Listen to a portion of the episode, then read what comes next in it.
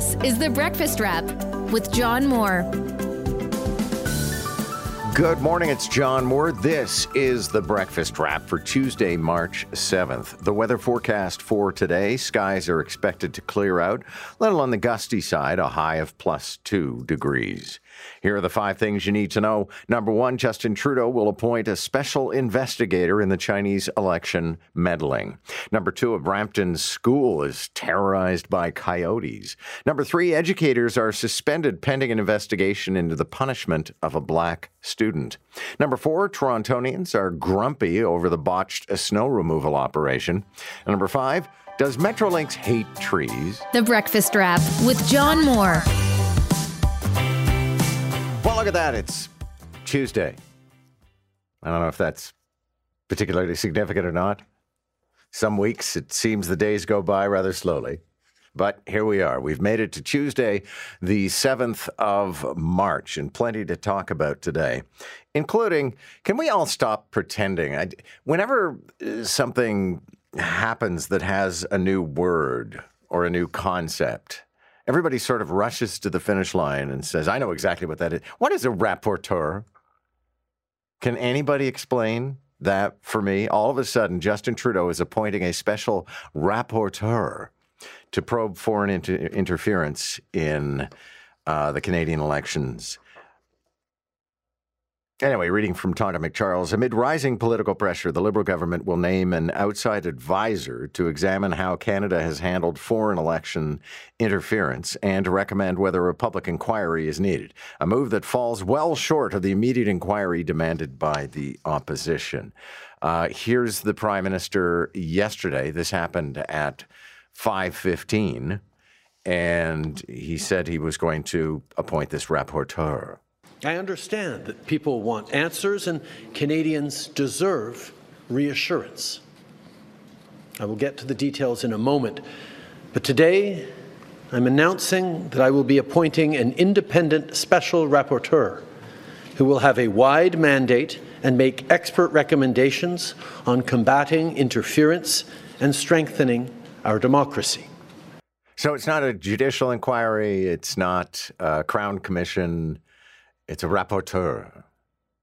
And, you know, if he wasn't so busy as our uh, delegate to the United Nations, I would think that maybe Bob Rae might be a good person. If he wasn't in hospice care, I'd say Jimmy Carter would probably be a better investigator. But at the same time, I also wonder what is going to be discovered eventually. I can't identify the individual, but I heard from a fairly high ranking politician yesterday who said, Boy, could I tell you stories about election interference, and the Chinese are not even in the top five. And let's face it, foreign governments and expatriate communities have been tooling around with elections for like 150 years. Used to be the Irish Catholics versus the Irish Protestants in you know municipal politics. Um, nationally, frankly, there's a ton. It's not maybe government mandated, but there's a ton of interference from the United States in Canadian electoral processes. It always seems to depend on you know who that interference is on the behalf of, whether or not people object to it. If somebody's you know, trying to meddle with, uh, you know, is, is trying to sow climate change denial, for example, then some people will say that's fantastic.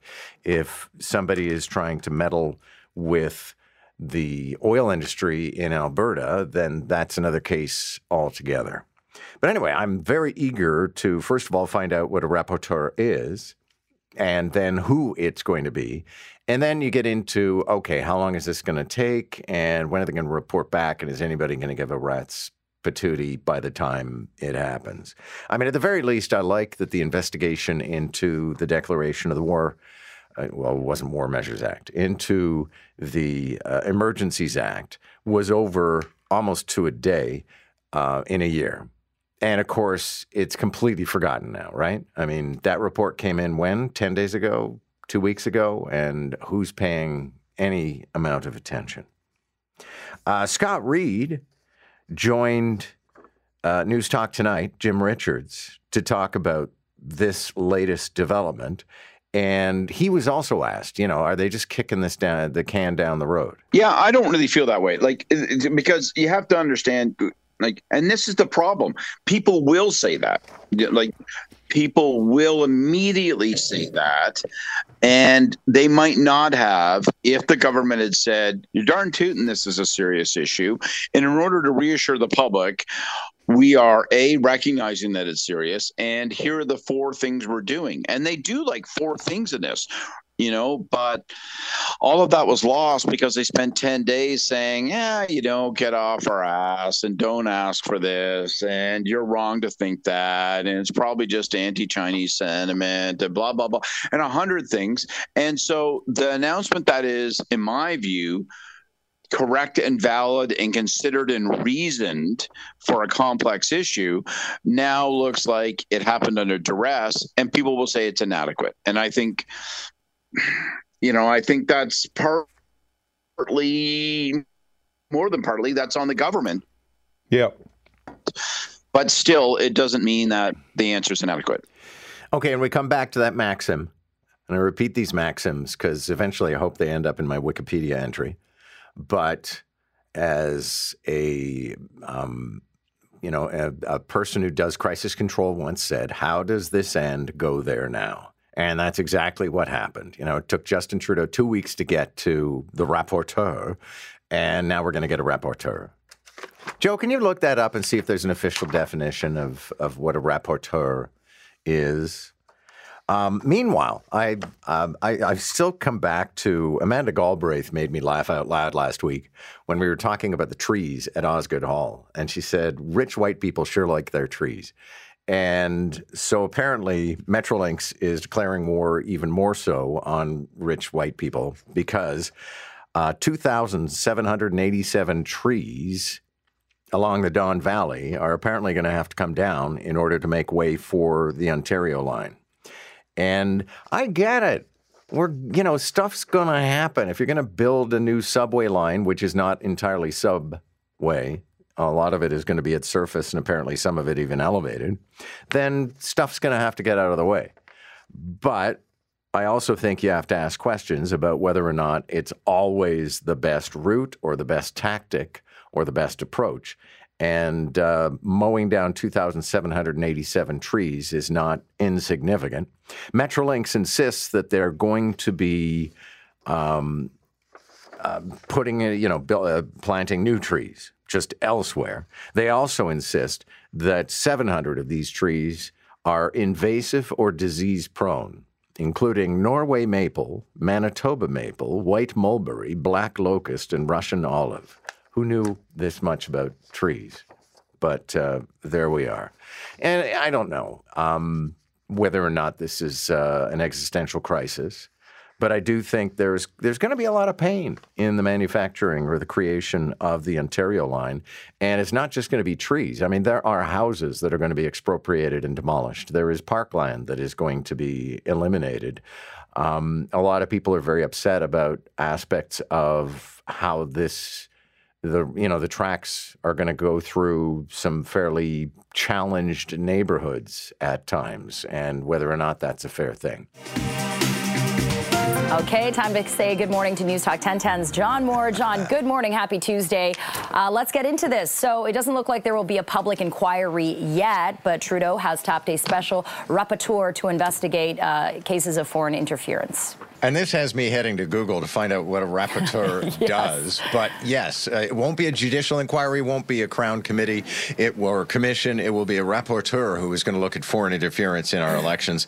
Uh, this looks at 2019 and 2021. I have a feeling that this inquiry is probably going to reveal a lot more than Chinese meddling. I was talking to one politician yesterday who said, "Listen, uh, you know, you you have no idea the kind of foreign meddling there is in Canadian elections mm-hmm. at all three levels." Um, mostly, it seems uh, municipal and federal. Um, but yeah, it, it, you know, the Chinese interference is one thing, and then you get into all kinds of other countries, including uh, Russia and uh, North Korea and Iran, and there's all kinds and India, and all kinds of poking around. Mm, yeah, interesting. Uh, I didn't know what rapporteur meant either. I'm sure it's definitely a French word, but it just reminds me of a move in ballet that they would tell you to do. Uh, okay, uh, turning to something more serious, uh, John. Uh, three staff members are under investigation after a, a six year old black student was allegedly locked in a small room at a Toronto elementary school. Yeah, the Toronto District School Board is investigating alleged incident of anti-black racism. A six-year-old child, as you mentioned, the child is a grade one student at John Fisher Junior Public School. Uh, the child's mother says that he was sequestered in a room for a half hour and that this is part of an ongoing pattern. So we'll see how this investigation unfolds. But yes, three people are on home leave right now. Mm-hmm. Okay, we'll see what happens there. Uh, and, you know, three, four days after that major winter snowstorm, uh, there are some complaints, a lot of complaints actually, about the lack of snow clearing on sidewalks and at bus stops. But a volunteer group has kind of taken it into their own hands. They've cleared about 12 streetcar stops. Yeah, this was a gang of people. You're absolutely right. Who grabbed the shovels and decided to do the work that would normally be done by city workers. A lot of these reports are anecdotal in terms of people complaining about the snow clearing process. I can tell you, I live on a side street in Midtown, and it was like a moonscape up mm. until the big melt yesterday, and an awful lot of people complaining about the snow drifts and you know the windrows because, for example, you use a walker or a wheelchair, you're pretty well screwed in try, trying to get mm. around. Yeah, absolutely. It can be even tricky if you're not using a walker or a wheelchair or anything like that. So the frustration is understandable there. Uh, and it looks like kids at a Brampton school, elementary school, are being kept inside until March break because coyotes have been spotted outside the school. Yeah, it's pretty dramatic footage, isn't it? Mm-hmm. And it shows coyotes in the area of Our Lady of Peace School in Brampton. Uh, kids are all a buzz about this naturally because this kind of wildlife and this kind of uh, alleged peril is, uh, I guess, very compelling for a kid. Um, but they're just going to keep the kids inside of the school for the time being. We don't know yet if they're going to go for a cull, uh, which would be mm. fairly dramatic and uh, kind of sad. But still, you know, yeah. I mean, you got kids kids and safety in in in jeopardy here with some wildlife that is in and around the neighborhood. Yeah, absolutely. We live uh, off a ravine, and we've spotted coyotes on the walk to school, and even at nighttime, they come howling and out in packs. You can see them from outside my window. So uh, it's quite the sight to see, and I'm sure very scary for some kids and parents there. Uh, last of all, uh, John, if there was a Pink Floyd song about this, maybe it would be called "Leave the Trees Alone." Uh, first, Osgoode Hall. Uh, now, Metrolinx is set to cut down thousands of trees in Don Valley for the Ontario line. This is only the beginning, I think, of an awful lot of things we're going to find out about that are going to have to be demolished, moved, uh, adjusted in order to facilitate the building of the Ontario line. Uh, but the latest numbers are that 2,787 trees along the Don Valley are going to have to be uh, cut down in order to make way for this new subway line. Metrolinx insists that 700 of the trees are invasive or, quote, disease prone, mm. and they include, if we want to get into this kind of uh, arborology, Norway Norway maple, Manitoba maple, white mulberry, black locust, and Russian olive. Wow. Did you know so many species of maple or different names of trees existed, John? No, no, no. I'm not going to pretend I understood any of this stuff before this morning. Okay, well, I've learned something. News Talk 1010's John Moore. You can catch him from 5.07 a.m. to 9. Thanks, John. We'll chat with you tomorrow. Take care. That's our friend Jennifer Shang over at CP24. And I don't really know how to frame this tree story. You know, sometimes somebody says we're going to demolish this historic building, and I think, no, that's wrong. I don't know if 2,700 trees have to be knocked down to make way for the Ontario line. So I'll leave it for people who know uh, more about this uh, kind of file. It's 524. And you know what? Let's press the reset button. And uh, when we come back, there's a bunch of other stuff today, including, and again, this is one of those stories where I really need to know more. A drug case in Toronto, which is actually to date the largest cross border drug case ever, has completely fallen apart. And so nobody's going to be prosecuted. I mean, it's not like they're they're going to give the drugs back. Um, but the whole thing has come undone. And we're looking forward to talking to our crime expert, former homicide detective Mark Mendelson, on the show this morning to find out how something like this falls apart. You're listening to The Breakfast Wrap with John Moore. 537 on a Tuesday morning, minus two degrees. I guess it makes me a grumpy old man, but I'm not a fan of change. I, or as uh, somebody once wrote a book, I think it was called uh, "Who Moved My Cheese," and there's a lot of cheese moving these days. And I have to say, I was just looking up at one of the monitors.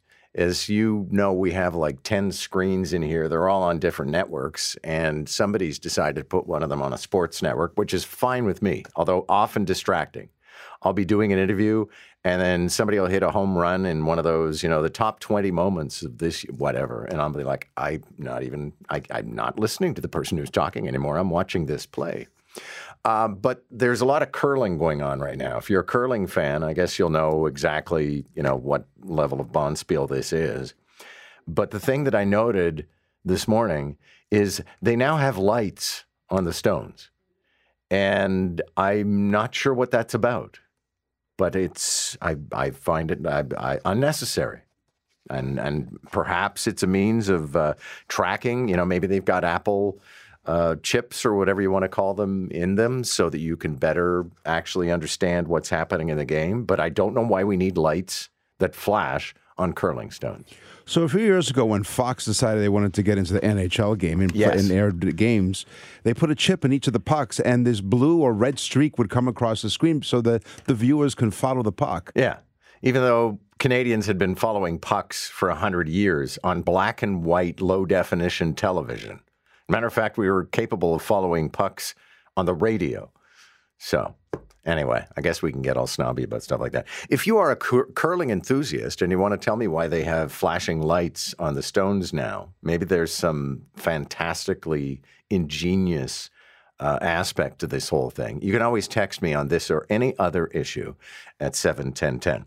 I have been inundated with messages both from fellow staffers and from listeners about what a rapporteur is. Uh, it's not that I had never heard the word before, it's just frankly, in the course of Canadian investigations, I don't know that 24 hours ago anybody said what we need in this Chinese election interference is a rapporteur.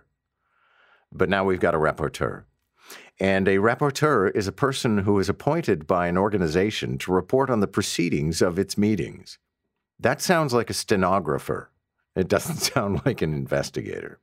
But Ashley Legasic also points out that uh, rapporteur is also the French word for a protractor, you know, that thing that tells you what an angle is.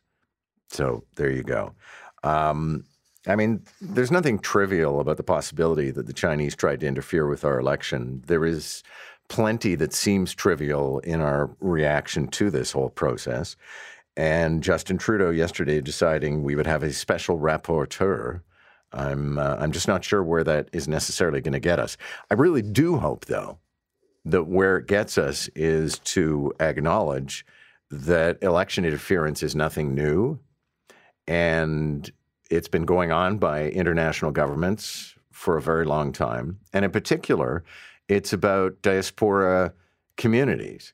And let's face it, you know, let's not be innocent and naive in all of this that certain expatriate communities and newcomers to Canada will live in the same area and will exercise a degree of influence over politics.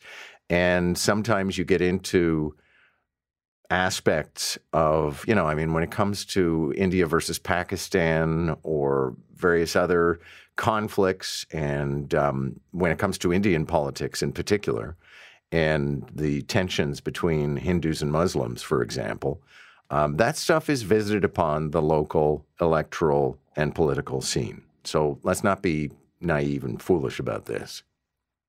So, um, coyotes running through the streets, very dramatic video. And uh, fairly dramatic situation for kids at at least one Brampton school who are now being kept indoors because the coyotes are running wild. Here's Scott Lightfoot. Afternoon recess bell rings at Brampton's Our Lady of Peace Elementary School, but none of the kids come out for fresh air.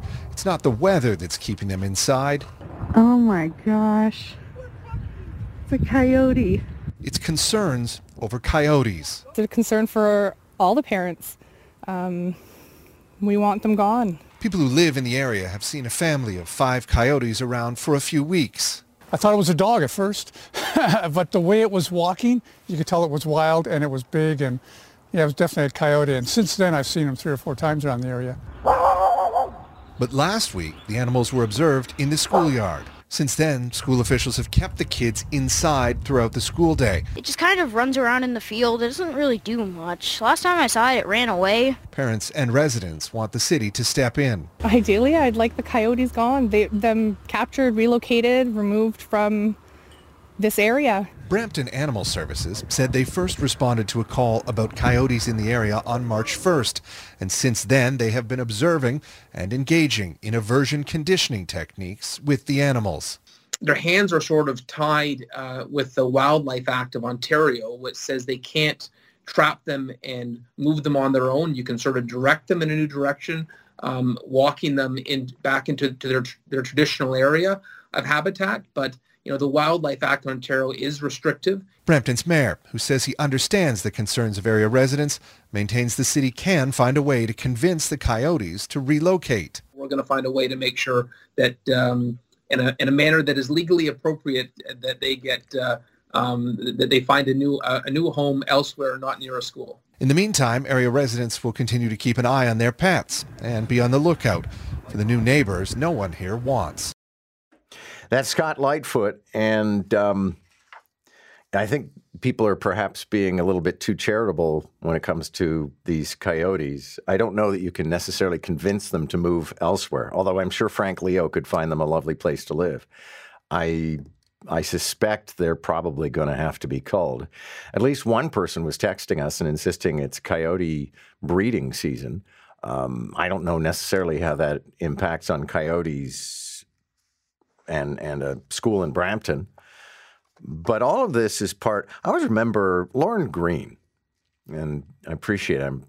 Uh, who was it? I was I was interviewing a an actress yesterday who's uh, got a new show on CTV called Shelved. It's a sitcom, and we were talking about sort of the sensibility of it and the fact that it's a Canadian sitcom. But I was comparing it to the Beachcombers, and she said, "I've never seen the Beachcombers." So I can appreciate there's an awful lot of people listening who have no freaking idea who Lorne Greene is or was. Um, but the quick story was he had a show called The New Wilderness. And the philosophy of it was that it was about how mankind had extended its footprint so far that there was nothing left of the wilderness, that we were effectively now living on the territory of, of all of the wildlife. And that's the problem we have when it comes to things like coy wolves and coyotes is okay, if you were going to move them out of Brampton, where would you send them? Caledon? Milton? Subscribe today and always hear the latest episode of The Breakfast Wrap with John Moore.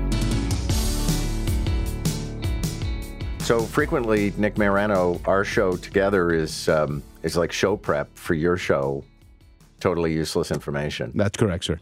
Um, so, what have we learned about uh, the Stones uh, people? This is what I love about you know. Any, at any given time, I can ask a question about the fire department, uh, the airline industry, or curling, and somebody listening knows a thing or two about it. And I was asking why we have lights on curling stones now, and somebody has texted in and told us. Well, it, it makes sure that the stone does uh, that the stone actually reaches the hog line. The hog line. Now you're supposed to ask me what's what a hog what line. What is the hog line? Well, the hog line apparently gets its name from an old Scottish slang term for a weak lamb. Okay. Not a weak hog, a pig, but it's a weak lamb, and it's usually called from the flock. And so a hog stone is one that doesn't reach the far hog line. Sounds like a metaphor, but it must be removed from play. All right. Why do we need a light? I mean, well, they have foul lights on bowling, right? You know, if, if your foot crosses that line, it goes off and it's, it's a foul. That's true. Okay, but that's like just a laser to make sure that you don't cross the, the foul line. This is to make sure that the stone reaches the, the line at least. So, all right. I don't think I've really learned my full lesson today when it comes to curling. And I have to say, I just I've always thought curling is just a very fancified version of Skittles, and or Skittle. And anyway, now I've probably offended a whole bunch of people because I appreciate curling is like one of, I, you know, Canada's national sport. Again, totally useless information is lacrosse.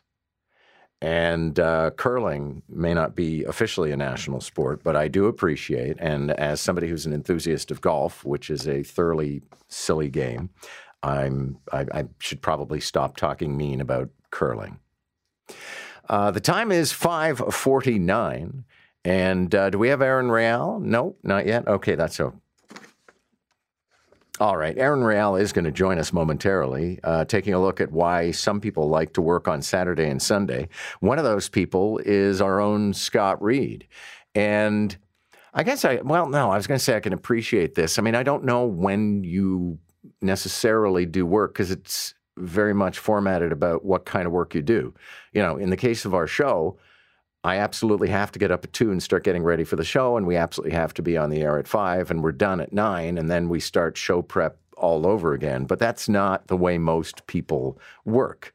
Uh, here's Scott Reid talking about, and remember, he's an independent business guy, he's a consultant. He says he loves to work on the weekend. Yeah, I'm working on the weekend. I'm not just working for the weekend, I'm working on the weekend. Oh. Also, I'm a big fan of the Merle Haggard tune, you know, or, you know, the Working Man Blues, where I, you know, I drink my beer in the tavern, you know, I get tight on the weekend. I try to draw my pay. Like, I don't, you know, this whole idea of like treat the weekend like a vacation, I don't know, man. It's a nice concept, but I don't think it bears any resemblance to the practical universe. Okay, and it all hinges again on what your work model is, right? I mean, 901 on Friday Joe Cristiano and I are out the door. And one of my favorite things about Friday is I don't have to think about anything. I don't have to read the New York Times or the, the Canadian newspapers if I don't want to. I don't have to have an opinion about anything. You know, uh, we go out for lunch, I take a nap, and then I just sort of allow my head to be empty. However, um, more and more people apparently are working on the weekend. With details on that, here's NBC News national radio correspondent Aaron Real. Good morning, Aaron. Good morning. And I love that idea, John. You're so right. You know, just clearing your head Friday afternoon. There's few things that feel better. You can fill it back up Saturday morning, but let it go Friday afternoon. but it seems that while just 5% of all workers that are tracked by this ActivTrak that analyzes over 175 million hours of work across over 130 uh, productivity management software tools, those Slacks, those Microsoft Teams, they say that the average hours worked on Saturday and Sunday last year had increased 5% to 6.6 hours. So this is a spike of 25%. And they think the reason is twofold. They first think A, job cuts have really heaped more work on fewer staff. And then B, the need to escape this constant interruption that you're getting from Zoom calls, from Slack chats, that's just part of today's hybrid workplace. The, this c- connectivity has you tethered to your home desk, maybe not tethered to your office desk, but it doesn't give you much time to be productive when you're constantly in meetings. Okay, so I mean, is this people just sort of moving around their work hours because it feels better, or is it because everybody feels that they are necessarily that they owe the office, and so they just have to keep working? I it's they didn't say exactly from this acti- this productivity tracker. They couldn't tell exactly why people were doing this. They could just see that they were. But the most common weekend warriors we know are technology staffers, then media, as you mentioned, and then consumer goods after that. But it seems to be a confluence of just the new workplace norms that have been brought about by the pandemic. That's just the latest example of the breakdown of the long held workplace norms and the new ones emerging. So, this demand for increased flexibility from actual employees is really at odds with what employers want in terms of bringing people back to the office. But if productivity is getting done, and we know statistically people are more productive in this new format than they ever were at the office, it, there's something to be said for okay maybe that's because you took six hours on the weekend to do some stuff it's hard to say yet the verdict isn't out if it's a good or a bad thing but it is definitely rising in the terms of the blurred line between work day and work weekend. Aaron, thank you very much. Thank you. Aaron Rael, NBC News national radio correspondent. And I like the, the use of the word blurred because I think that's the real issue here. And ironically, the research has shown over the last few years when people work from home, they actually work longer hours. And it may actually be owing to this lurking fear in the back of our heads. Well, not, you know, in my case, I don't work a normal job. Uh, in the backs of the of the heads of a lot of people that they're somehow you know gold bricking or getting lazy, so they work even more in order to show the intensity of their focus on things. And another aspect would be, and I'm sure you'd agree with this entirely. I think email has been one of the greatest consumers of useless amounts of work time. At the end of our show every morning, I have to go through probably a hundred emails that we all traded while we were putting the show together and uh, erase them. And that's like 15 minutes of time for nothing. That's the breakfast wrap. Thanks a lot for listening. My name is John Moore. I hope we'll talk again soon. You've been listening to The Breakfast Wrap with John Moore. Don't forget to subscribe and get the latest episode from wherever you get your podcasts. And listen weekday mornings from 5 to 9 on News Talk 1010.